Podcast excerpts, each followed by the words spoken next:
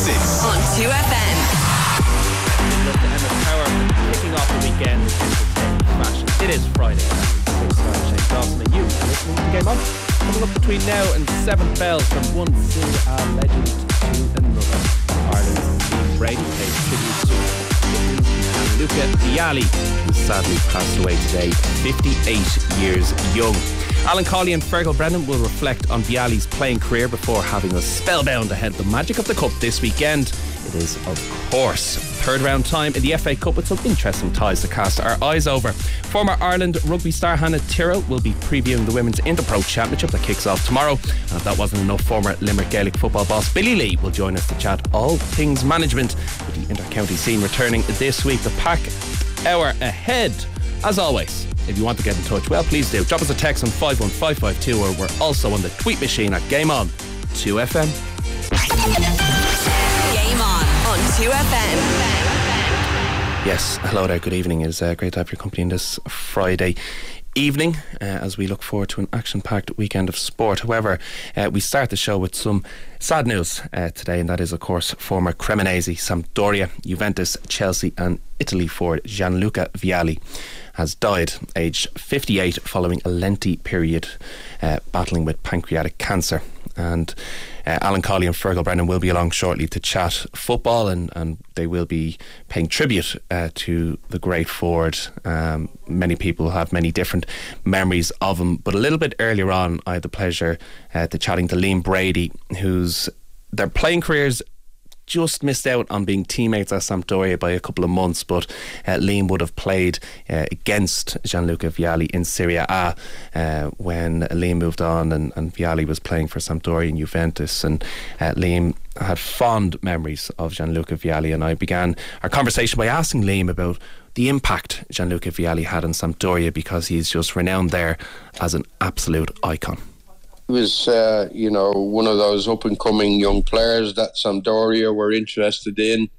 Uh, they'd bought Roberto Mancini in the time that I was with them, and they were always on the lookout for uh, up and coming promising players, and Vialli was exactly that. And I happened to go to Inter Milan in 1984, and he arrived at Sampdoria, and he teamed up with Mancini up front uh, Vialli was the centre forward. Mancini was the kind of uh, deep lying striker behind him, and they were unbelievable together. And Sampdoria went on to win a league title that, you know, it's a bit like Leicester City winning the league title, quite honest. It was uh, owned by uh, uh, the president, Paolo Mantovani, and he was determined that he was going to put the club on the map and he had a very good plan. He was going to buy uh, the best young players around in Italy, and and uh, you know take his time on uh, trying to achieve uh, winning the league title for Sampdoria, which they've never done before, and. Uh, he, he did exactly that by buying the likes of Mancini and um, Pietro Vierchowod, who was another great uh, Italian defender, and then Gianluca Vialli was really the icing on the cake. When he came, everything kind of clicked into place. Uh, he was uh, uh he was such a, a wonderful player. He was he was very strong, very quick, very committed. Played with his heart, and uh, he had Mancini feeding him, and uh, they were awesome together yeah, it seems to be just absolute positivity and, and so many uh, rave reviews that people are, are describing what type of player he was. But even as as as a person, you know, I recently read a, I think it was Gabriel Marcotti, um, who co-authored a, a, book with him, who mentioned that if he wasn't a footballer, he would have been a soldier or an architect. That that kind of really sums up Liam his his determination, his creativity, and just the person that he was, just so resilient and bubbly and affectionate. Well, he was from a very wealthy family, and not a lot of people know this. But you know, to go and to you know knuckle down and try and be a professional footballer, which is obviously his his his greatest love, uh, was amazing, really. Because normally, if people are um, are, are, well off. They, you know, they don't need the hassles of trying to make it at sport and so forth. But Vialli was different. You know, he was from a uh, very wealthy family.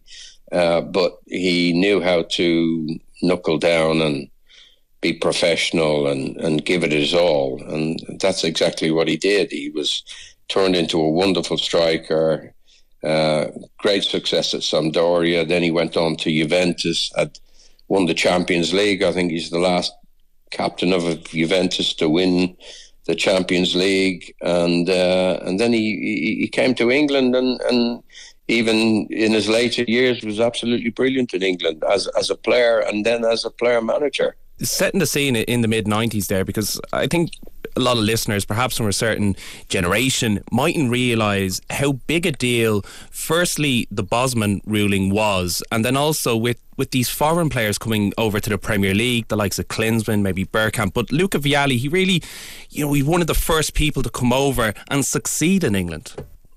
Well, he embraced it, didn't he? And he he, he, he wanted to. Uh, learn everything about English football. He learned the language very quickly. He he, he, he began to play golf. I had I had uh, a few occasions when we were on the same golf course together. He loved he loved the game of golf. He he really embraced his life in England, and I think that's what you have to do when you're going to succeed in the country. And he he was just loved by everybody. He was just such a nice guy, um, and um, you know it was great to see him alongside Mancini when they won the Euros a year ago, wasn't it? You know, mm. to see him. And we kind of knew he was still battling uh, this terrible illness he had, but there he was on the bench uh, celebrating, you know, all all the Italian wins they had, and eventually go on to win the to win the Euros. Uh, uh that's my kind of lasting memory of Gianluca. And he booked a trend with, I know, kind of in, in Italy, it would be a case of traditionally, I suppose, that if you're starting off in management, you start in, say, Serie C, Serie B, you work your way up. But he was really thrown in at the deep end with Chelsea player manager. I think it was on a, a Thursday. I was reading that he was kind of brought in and, and the position was proposed to him by the Monday. Then he had he had to go and manage a team. Well, in England, you could you could that could happen because you didn't have to have qualifications. It wasn't necessary. In Italy, you couldn't have done it. You know, you have to have your coaching badges and so forth and things like that. But in England, it was a completely different ball game. Uh, excuse the pun. And uh, uh, you know, he, I, I, think it was Ken Bates was probably the chairman who asked him whether he would like to take over. And, you know, he did the job brilliantly. I think he got Chelsea a couple of European trophies and an FA Cup. Uh, like absolutely fantastic, you know, uh, you know, for him. And yeah, he was such a popular guy uh, that uh, everyone who met him was like taken with his his his character, his personality. He really was a wonderful man.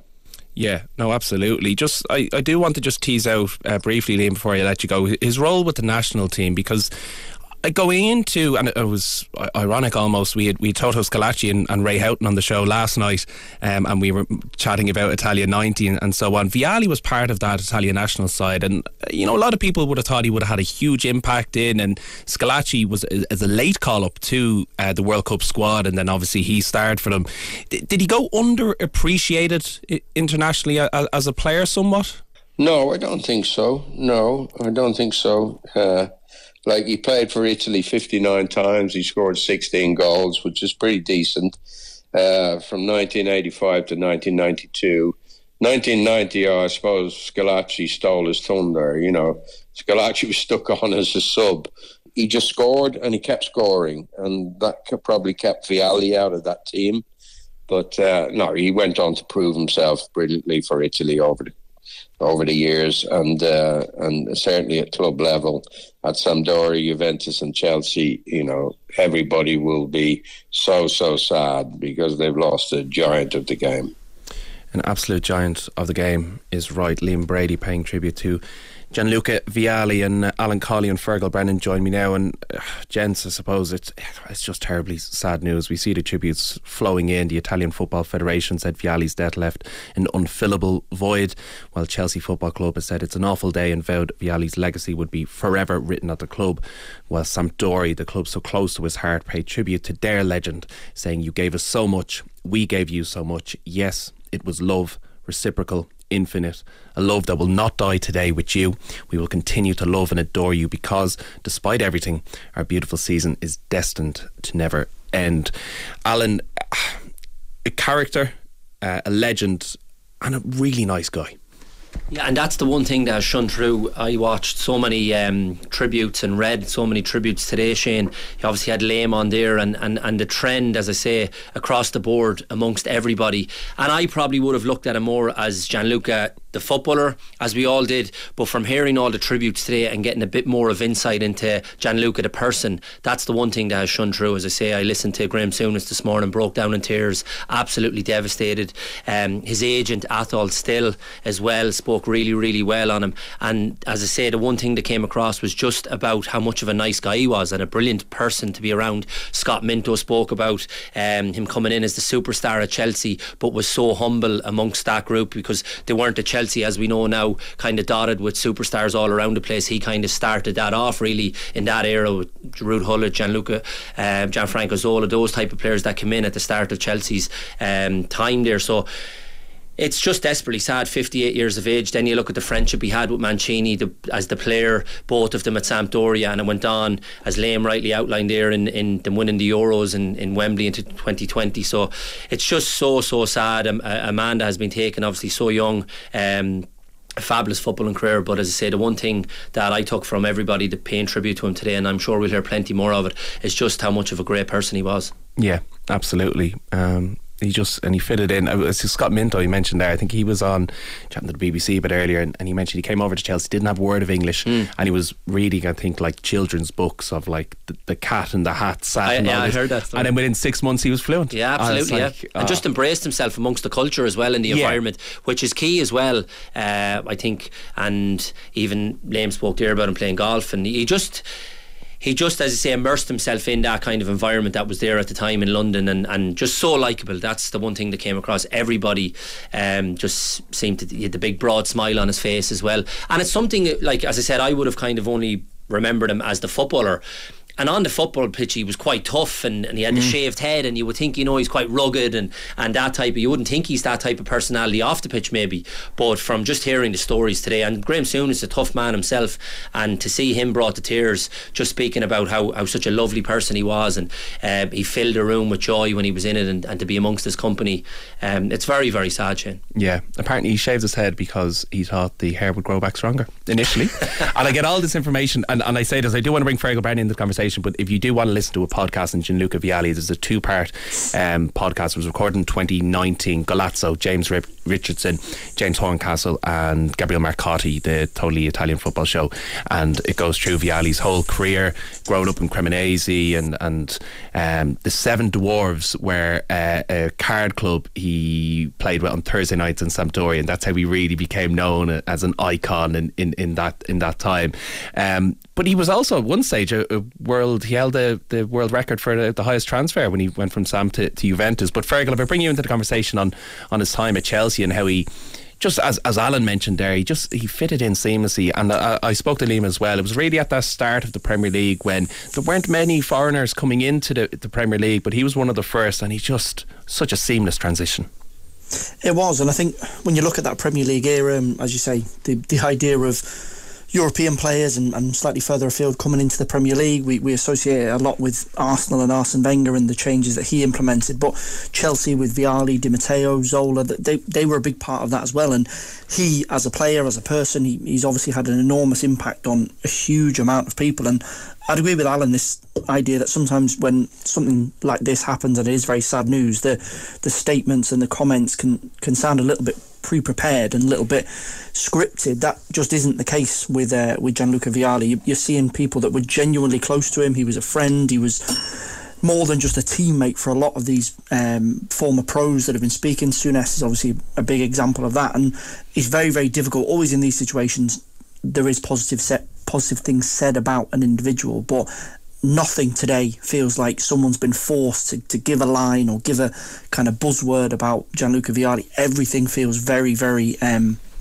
heartfelt. And I was actually writing a piece this morning, uh, kind of trying to draw the dots together of of Souness and the connection with um, with Vialli, and it was actually the 1985 Coppa Italia final, the first ever major title that Sampdoria won. They beat Milan, who obviously were dominant at that time. Mancini, Vialli, and Souness all scored in the final. So that connection between the three of them, it goes a long, long way back. That's brilliant. That's brilliant. As Liam described there as well, when Sampdoria, putting it into perspective, I suppose, for our listeners, Sampdoria winning Serie A back in the early 90s is akin to, to Leicester lifting the Premier League. No one really thought they would.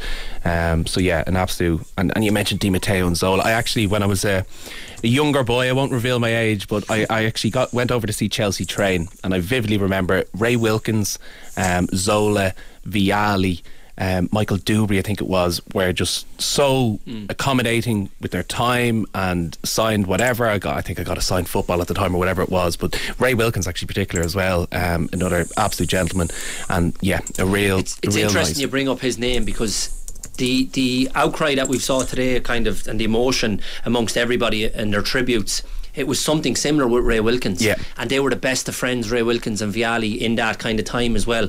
And everybody spoke glowingly of the person that he was also. Um, it's funny you bring that up, Shane, yeah, and, and I well believe it because I had heard that from many people. Mm. And it's something similar today when you see, as I say, uh, Fergal's right, and there was nothing preempted or prescripted about about people's heartfelt emotion today. They were genuinely upset.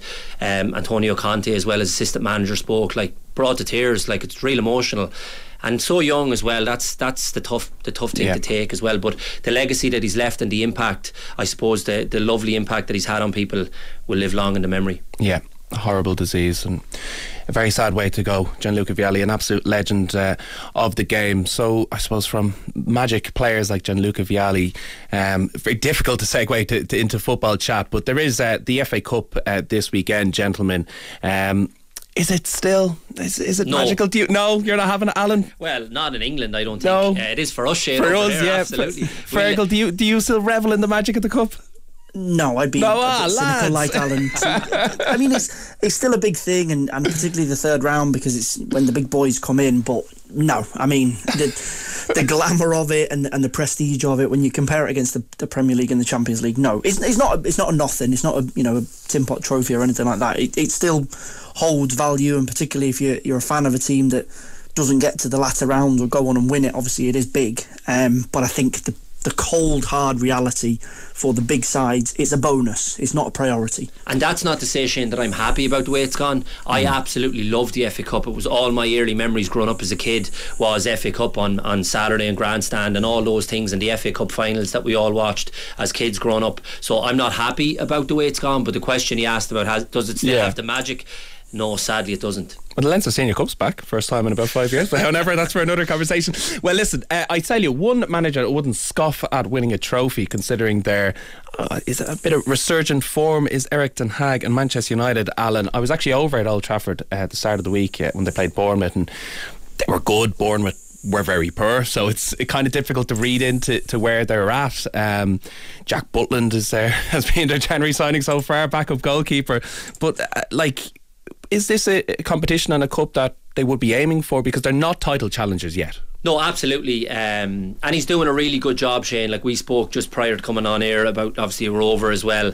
And it is hard to gauge in terms of you you mentioned Bournemouth being poor, and you look around some of the other teams around the Premier League are quite average. But in terms of the job, if you just focus on him and, and isolate it just at Ten Hag and what he's done at Man United since coming in and what he inherited, I think he's done a very, very good job. Nobody would dispute that. But in terms of maybe pushing it on to the title challenge as of yet. I still think, even though you look at the league table, I think they're only nine points off. I still think there's a larger gap in terms of the football side of things. Um, What's missing? Is it a striker? Is, it, is that easy? I just think it takes time, Shane. Yeah. I just think it takes time. He's come in. Uh, he's going to need time to rebuild. He's doing a very good job in rebuilding, but I still think it's very much in its infancy at the early stages. And I think if he just takes along uh, consistently the way he's going at the moment, I think it may only take 18 months, a couple of years, another maybe a couple of transfer windows. I don't think they're a million miles off, but I do think there's still quite a gap amongst maybe the likes of uh, Man City at the moment. I know Liverpool have fallen away a bit, but if you compare it to maybe when Arteta came in and it's only taken him a couple of years, and, and would you you'd, you'd I, you look at them as very much realistic title challengers at the moment. Hmm. I don't see why Man United couldn't recreate that in maybe 18 months. So I think overall he's doing a very, very good job. In terms of the FA Cup itself, he absolutely will have eyes on this because this is very much a competition that on any given day, with the way they're playing at the moment and the job that he's doing, they're capable of beating anyone. And I think it's a realistic chance for them to get some silverware. Yeah, I started the conversation with Manchester United because that is, of course, the first FA Cup tie of the weekend. This evening they take on Everton, and for Everton, ah, Fergal is is Frank Lampard on stolen time now. Never mind borrowed time. Yeah, I think is, is the short answer. Uh, I've been speaking to a couple of colleagues, obviously based here in Liverpool, that have been covering his press conferences uh, since they've come back after the World Cup break, and he himself looks a beaten man. Um, and I just think the situation that Everton find themselves in, a portion of blame has to go to Lampard, but I would say the majority of the blame has to be spread elsewhere throughout the club, and that is genuinely the feeling um, amongst the Everton supporter base. I think Frank Lampard has obviously got quite a lot of stock in the bank based on last season that they got out of a pretty desperate situation that they were in. Obviously, you can kind of look with hindsight and say, was he the right manager? Were they ever really in massive, massive danger? Could another manager have, have got them out of it? Um, but unfortunately, as has been the case with Everton for a long time, it's probably going to be the manager that pays with his job. Um, I think he's done an okay job without really doing a much better than that. But I just think issues at the club that run really, really deep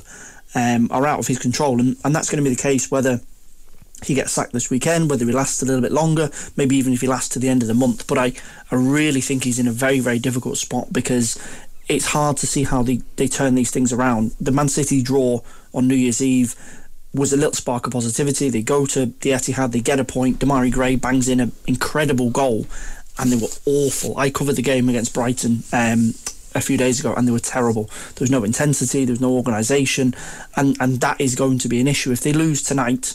They'll be out of the FA Cup. They're already out of the League Cup, and it's just a slog between now and the end of the season. And Everton fans are gearing themselves up for that. Um, but I think ultimately Lampard is is on his way out. I think it's just a case of when.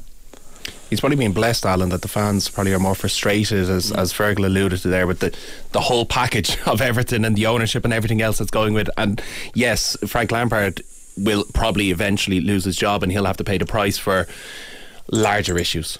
Yeah, I think uh, you're right, Shane, when you say that, that he probably is a little bit fortunate in that regard, but it will still fall down on him, the responsibility. He will lose his job, I think, if it carries on the way it's going at the moment, and he is hanging on by a thread. But I think from the fans' point of view, and as Fergal rightly outlines, there's bigger issues going on that unfortunately he's kind of fallen in for as well, Lampard, as a result of what's, I suppose, the mismanagement that has gone on. I think it's six managers now they've had under this under this ownership.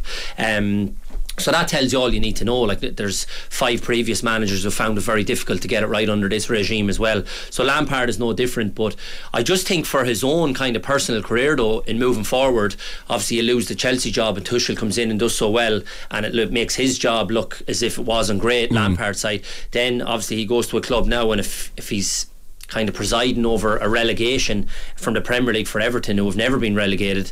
Um, I don't think it looks good for him going forward. And and you look, Fergal's right about the game during the week. Brighton, I know from our point of view, you're looking at Evan Ferguson and how good he was and Brighton and all. But I think I seen the stat in terms of what Brighton's team cost compares to I think Alex Iwobi, and it was less than what they paid for Alex Iwobi, which tells you all you need to know about the regime and the mismanagement that has gone on. But ultimately, it comes down to the manager at the helm, and he will lose his job. Yeah, absolutely. Brighton, you mentioned there uh, in action. 3 pm Saturday, Middlesbrough away. Hopefully, more Evan Ferguson magic there. But I do want to chat about Manchester City and Chelsea. Uh, Fergal, uh, they obviously played in the league. Uh, Manchester City, uh, underwhelming 1 0 victory. Both sides will probably rest some players. But in saying that, if Chelsea rest any players, I think they're going to be playing about 14 year olds.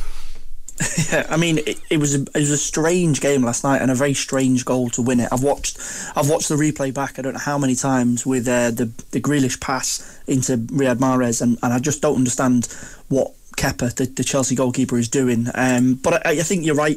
Obviously, Chelsea's injury situation, Sterling and Pulisic both going off pretty much inside the first half an hour last night, and they were really having to dig deep to, to bring players on off the bench, and, and that was seen with the amount of young players, teenagers, academy stars that were on the pitch when, when the final whistle was blown.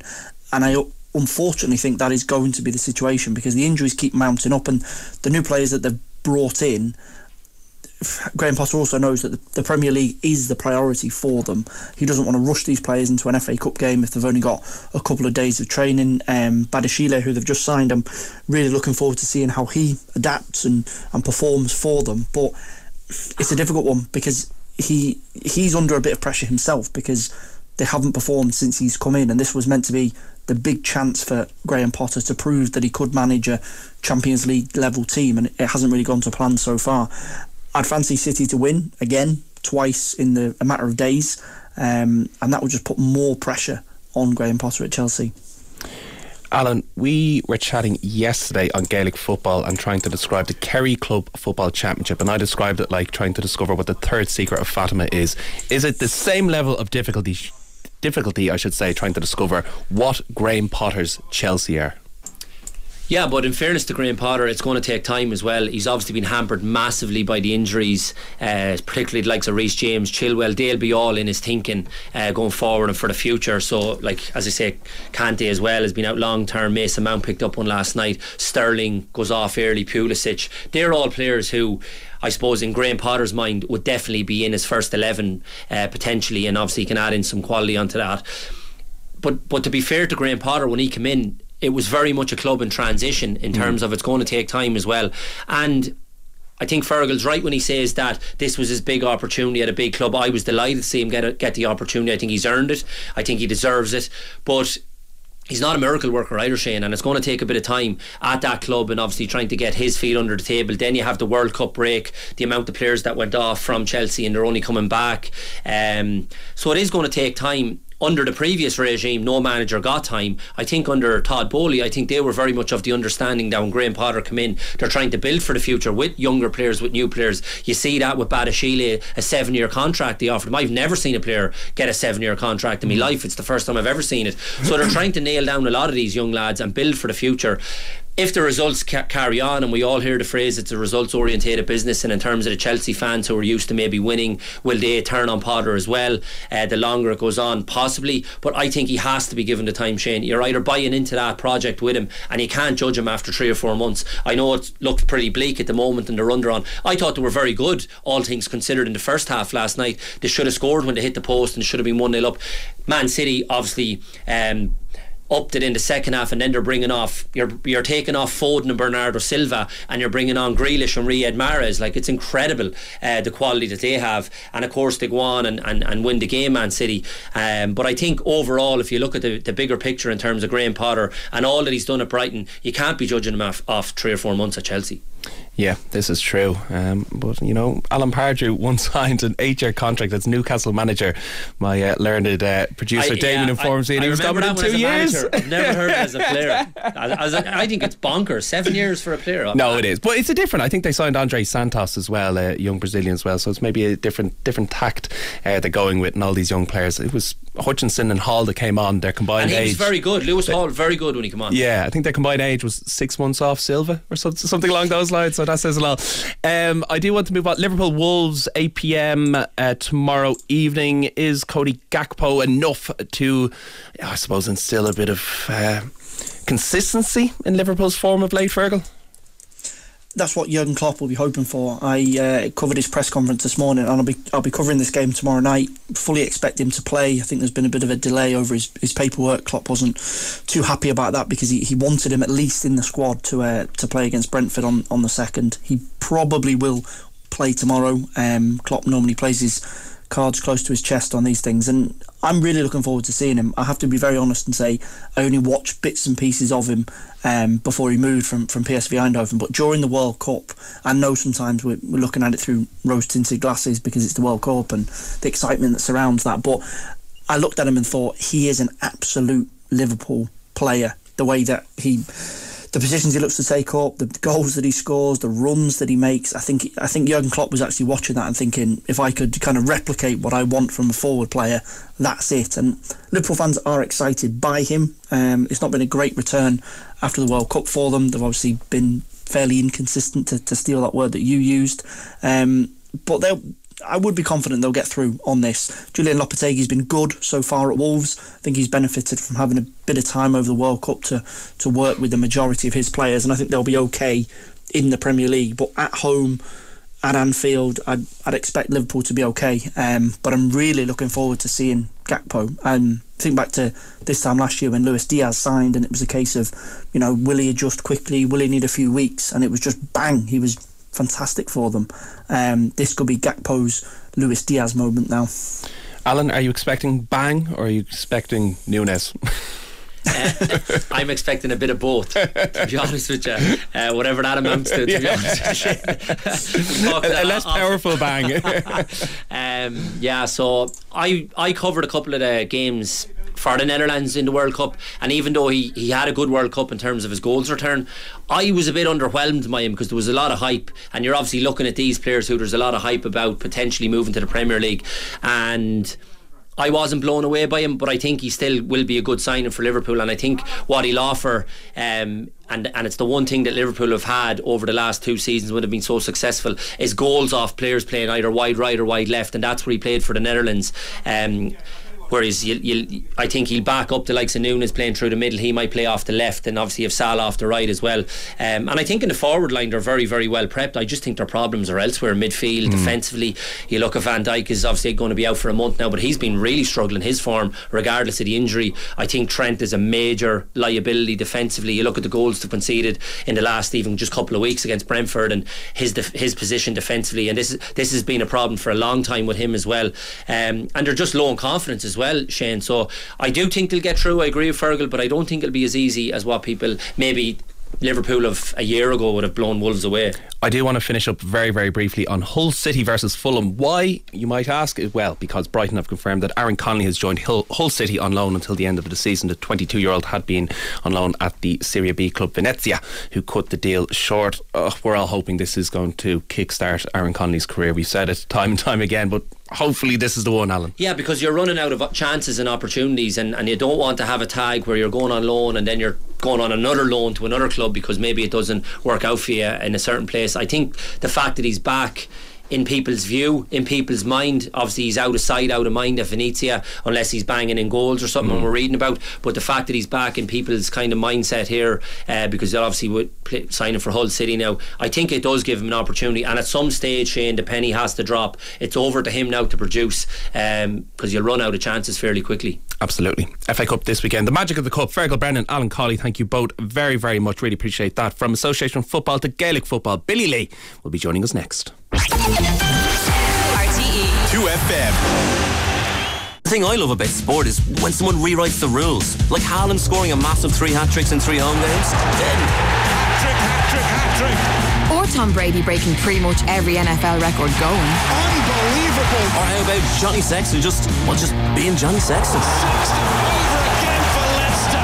It's moments like these that I want to be able to say, I saw it happen. Stream the sports you love with the Now Sports Day membership. Search nowtv.com. 18 plus. Content streamed via internet. Terms apply. If you're about to use an electrical appliance, like your washing machine, which uses a lot of energy, just ask the question, is this a good time? Ah, yeah. It's fairly breezy out. You're good to go. If it's windy out, it is a good time because wind generates renewable energy, which Ireland will be relying on more and more. To find out the best times for your electricity usage, sign up to our pilot at esbnetworks.ie slash pilot. Welcome to the Rosique Hotel. Hello. We're a little early, but thought we might take a dip in the pool before we check in. Of course, let me look that up. Sorry, Mrs. Cook, but it looks like your stay isn't for another five months. Yes, that's right. Like getting your money's worth? Enjoy a freshly prepared cheeseburger, just one euro seventy, part of the McDonald's Eurosaver menu. Attention, please proceed to gate 2FM for boarding. Stick on the shades. Cause the sunshine's coming. The TUI Holiday a Day giveaway is back. We've got an incredible 30 TUI holidays up for grabs. There's chances to win every single day. Holiday Day giveaway. Check out TUIHolidays.ie, the Sunday World, and 2FM.ie for more. Live happy with TUI and RTE 2FM. Game on. Gaelic football. Yeah, you're very welcome back to Game On. Thank you very much for spending your Friday evening with us because former Limerick football banisher and now Kerry club side Austin Stacks boss Billy Lee joins me now to chat all things Gaelic football management and the return of inter-county football. Billy, thank you very much for joining us. Belated Happy New Year. How are you, sir? Uh, all good, all good. Happy New Year to you. Oh, good, good. Now, listen, before we chat inter-county football, you're back in management, back in Kerry after, of course, having previously coached uh, Stacks in 2016, and more recently, you were part of the uh, Feale Rangers management team that oversaw a shock quarter-final win over the Rockies, of course, in uh, this year's Kerry Championship. So, what has brought you back to uh, Austin Stacks now as the main man? Well, so I suppose, look, um, we finished up with Feale Rangers, I suppose, mid-October. Took a break then through November. I suppose it's a long time since I had a break. Um, my uncle was home from Australia, you know, he went back and just kind of felt the look, um, it's part of my life. You kind of recognise when you step away from it, you're trying to think and you assess things, you kind of realise the, you know, that it's nearly an integral part of all our lives, those of us that are involved uh, in, in across the country. And um, I suppose, it's like anything else, you want to take on the challenge and, and test yourself. And um, Suppose, look, uh, I felt I knew the club from being there before, knew the people, um, knew the players, so um, so to speak, you had some knowledge of, of the history of the club, you know, the people involved in the club and what it means. So, um, so I said, look, we we, we have a go with it and um, see how it goes from there a heavyweight of Kerry club football, however, playing intermediate football at the moment. So Stacks won the 2021 county championship and followed it up with a Munster club title, but fell through the trapdoor after losing uh, a relegation play of the Kenmare, Kenmare Shamrocks, I should say, in October. So I'm assuming primary goal restore senior status. Oh, I would think so. I think you, you can't you can't shy away from, from what the challenge is. You just got to embrace it and drive at it. And um, you know, it is a the intermediate level in Kerry, put in context, you have three clubs down there who've, who are former um, All Ireland club senior winners and one who've lost in the final.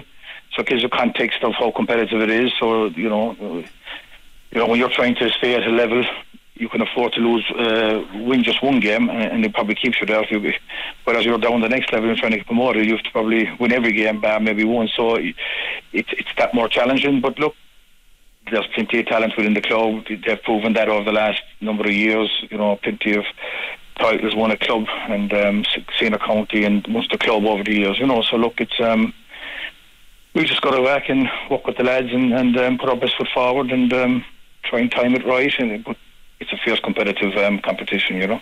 Certainly is. Well, I wish you all the very best uh, with that. You mentioned you had a short break and you hadn't had one in a while, and that's very, very true because you called time on a six year, largely a successful reign uh, last August uh, with the Limerick senior footballer. So, how will you feel now that intercounty football's back? How will you feel watching Limerick and watching the intercounty season as a whole from the outside now? Well, I look forward to it, you know. Um, I was in Mick Neville Park on, on Wednesday night, you know. Um, to see the match against Waterford, and ironically, just to get to the game for seven o'clock was a challenge from where I my work, you know. So I suppose if if ever I thought about did I make the right decision, I'm absolutely 100 percent certain I did because even trying to get there to attend the game was was proven challenging, but we got there anyway. Um, so look, I look forward to it. I look forward to seeing the lads um, challenge themselves and under Ray and trying to put their best foot forward as they always did um, over the last number of years. Um, resilient bunch, great bunch. So look, I'm very much a, a supporter and uh, fully behind them and behind the management team, and hopefully, you know, we can be competitive in Division Two and, and see what that lands us. It will be an interesting campaign ahead, uh, indeed, for Ray and, and, the Limerick footballers. Comfortable 17 point win over, uh, has to be said, a very experimental Waterford side uh, in that match you mentioned. Listen, like there was what? Over 14,000 spectators I think attended Wednesday night's pre-league GAA competitions. Almost 9,000 of uh, those in Dr McKenna Cup matches. There was matches across the country. So the appetite is there for from a fan's perspective, you know, I know personally speaking as as a dub, I, I love going to Parnell Park and those cold January nights and, and watching Dublin footballers or hurlers. Like so the appetite's there from uh, the fans. From a management point of view, how do you approach or how did you approach these pre season competitions? Yeah, it's, it's, it's, they, they carry different dynamics from one year to the other. Um, I suppose you know, if you look at there's probably about 14 changes in management this year across the country. I think something like that in the football scene. So look, I suppose those managers will be trying to familiarise themselves with the players. Um, the National League is three weeks down the line, so they'll be trying to get the. You've probably got colleges football going on at the moment. They're trying to get fellas face and they're trying to manage the load, and um, it's quite a challenging dynamic. And you're trying, you know, trying to do everything. So, I suppose if you're a new manager in, you're trying to get familiar, um, see what your best 15 is, and, and time it in such a way that um, you hit the ground running in the first league game. Uh, I suppose most most counties are back five or six weeks. We, obviously, with the Christmas interlude, they couldn't play any games before Christmas. I, I believe there's no challenges allowed. Mm. So they have to use these matches as a, as you know, as a form of competitive action to see. So this, you know, so every manager will be looking at to see where they're at, who's putting their hand up at this point in time. Then you would have other counties, you know, like when we played Kerry last year in, in, in, in the McGrath Cup, it was quite a stronger team that Jack put out on the on the night. He wanted to hit the ground running with Kerry, and I suppose they hit the ground running that night. They didn't stop running until the whole thing was over, and uh, you know, fair play to them. This year, you know, he's looking at different things. You know, there's a lot of clubs in Kerry. You know, the Rathmores and the Fosses we've got Shane Ryan, Murphy, and the two Cliffords all tied up. So he wants to see other players. So it depends on where a, a, a county is at a different time, and you know it, it, it's, it's there's different dynamics going on. Um, then you've got the advent of midweek games, and you're trying to manage to get players there safely, and it's just it's just it's, it's January can be a crazy month, you know. Mm, very much so. I think some counties gone oh geez, the guts of seven months without a competitive game, depending on when they would have would have exited the championship last year. Uh, you mentioned there the new managers coming in, and I suppose for, for someone that's been in the game now long enough, I'm I'm always interested to see your opinion on what's the biggest challenge for, for new managers coming into the intercounty setup, and indeed for more elder statesmen returning to intercounty management. I suppose we take the first one. You know, elder if you haven't been kept your finger on the pulse, um, and I mean on the pulse, um, you'll find that it's moved on massively. So look, I did the last six years, and I can safely say where it was when I stopped it to where it is now is poles apart. It's nearly like the North Pole and South Pole. They're that diverse, you know. It's just, it really is going moving on year on year. So that's the first challenge. And you know, if you're an old codger like me, you're thinking, what's it all for? And is is less more, you know. Um, but the evolution is all the time going and it's going that direction and it, it's very hard to stop the juggernaut in that sense you know um, and, and obviously managers will get to know the players you know when you watch them as, as, as a player you can judge them on their ability or whatnot but then when you get to know them as a person now you've got a different view on how they think and how they act and the challenges they've got on a personal level a professional level and the whole dynamic changes and you've got to manage that as quickly as you've got to manage their ability to get the maximum out of them so, so you know, you've got all that going on. Whereas before, if you're just standing from afar as a supporter, you're only judging him as a footballer. Now you have the challenge of the personal side of it and the professional side of it to deal with as well. And you know, if fellas are travelling long hours to get to training, is, is that conducive to getting a performance of the weekend? You've got to balance all that up. So that's that's certainly you know the the the elder people. You know, the the new people coming in. If you're within a county, you'll know the culture and you'll know the people. If you're coming from outside the county, um, you've got to get to know the dynamics within the county. You've got to understand the culture that goes on within the county. You've got to know who's who. Um, you've got to get to know people that you know, a new management team and county board. So there's there's an awful lot. Um, I mean, the, my own example last year, we changed one or two of the management team. Um, Morris Horn came in as a coach, and there was a change in uh, support and physio, and one or two things like nutritionists, and just to manage those people, to integrate them into the management team and get people working. You know, we had Morris working with Adrian, and just to create that dynamic, that takes a lot of energy. Um, it goes unseen. It's not just about the players. It's about trying to manage the management team and make sure they're working in the same dynamic and um, building that relationship. So there's there's an awful lot going on in, in those initial I suppose, 10 weeks now, maybe before the National League gets up and running. Yeah, certainly a, a nervous time for management, excuse me, but it will be a, an exciting time for the fan. Billy Lee, you're a gentleman. Thanks so much uh, for taking the call. Uh, so, we are going to be chatting rugby after the break, so stay with us. Hannah Tyrrell will be joining us here in Game On 2FM. RTE 2FM. The Harvey Norman big sale is now on with deals across our massive range of beds, mattresses, and bed linen. Shop our dreamy new range of bed frames in a variety of colours from just 199. Irish made mattresses from as little as 179. Plus, stay cozy with the Blake Throw with luxury fleece, now only 25 euro. And at Harvey Norman, get our best prices guaranteed in store and online. So why shop anywhere else? The Harvey Norman big sale is now on. Don't miss out. At Centra, we have great offers in our better than half price sale. Like Centra Fresh Irish Pork Loin Roast 1 kilo, now only 6.69. Robinson's Fruit Chew 4 pack selected range, now 183 each. And Nestle Cheerios 700 gram, now 275. Smart choices, choose Centra. Centra, live every day. Meet Ross. A few months back, Ross got a pizza oven and everything changed. He could tell you the best dough tossing technique in cured meats ranked 1 to 10. But then he got caught up in researching mortgage options. His mind drifted. Pizza was secondary. He even stopped shaming family members who asked for pineapple. That's when a friend put him onto Doddle, who took on the mortgage stress. Now he's back to obsessing over niche mozzarella farmers in Sicily. Bon appetit. Give us the mortgage stress and get back to you. Search doddle.ie.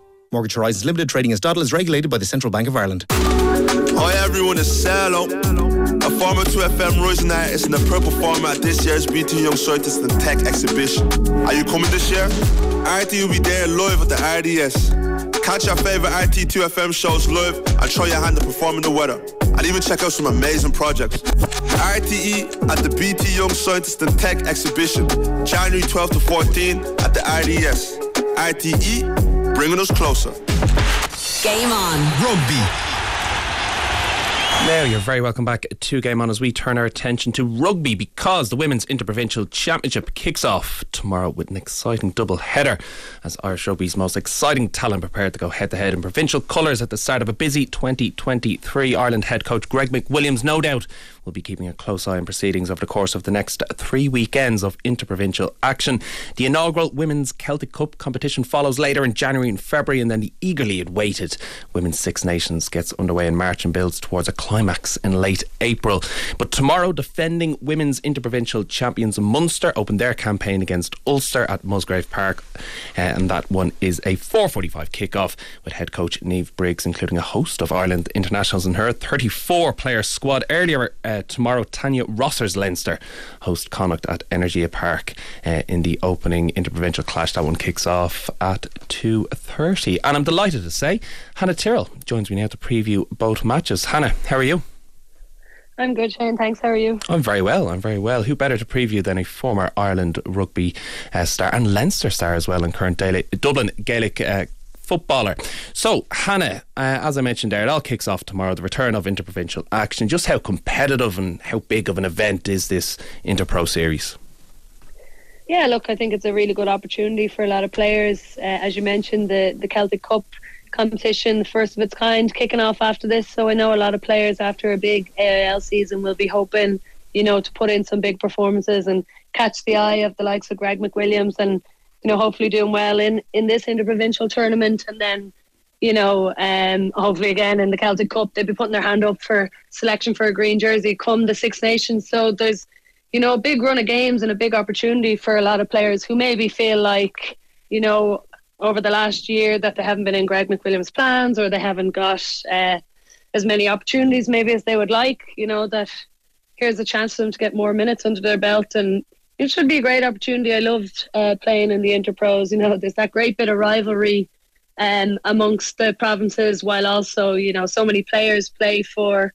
Um, clubs in Dublin and then play for provinces outside of Dublin. So there is that kind of mix of familiarity, but also competitiveness. So we should have a, a couple of weeks of really good rugby, and um, I'm really looking forward to it. Yeah, I know all um, four provinces were out on media duty during the week, and I think it was Hannah O'Connor who really mentioned as well. It's like you're playing against your best mates, but nothing will be given. It'll be full, full, uh, full scale combat.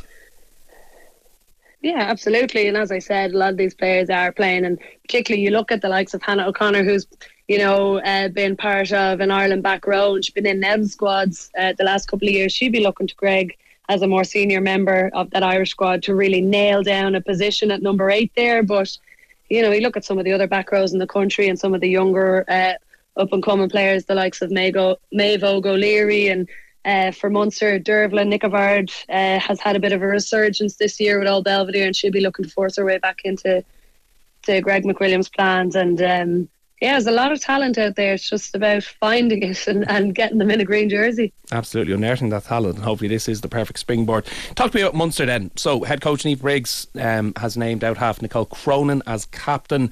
There's 11 players named, um, excuse me, in Saturday's starting 15, which were involved in last season's title-winning interprovincial series. So, are, are Munster the team to catch?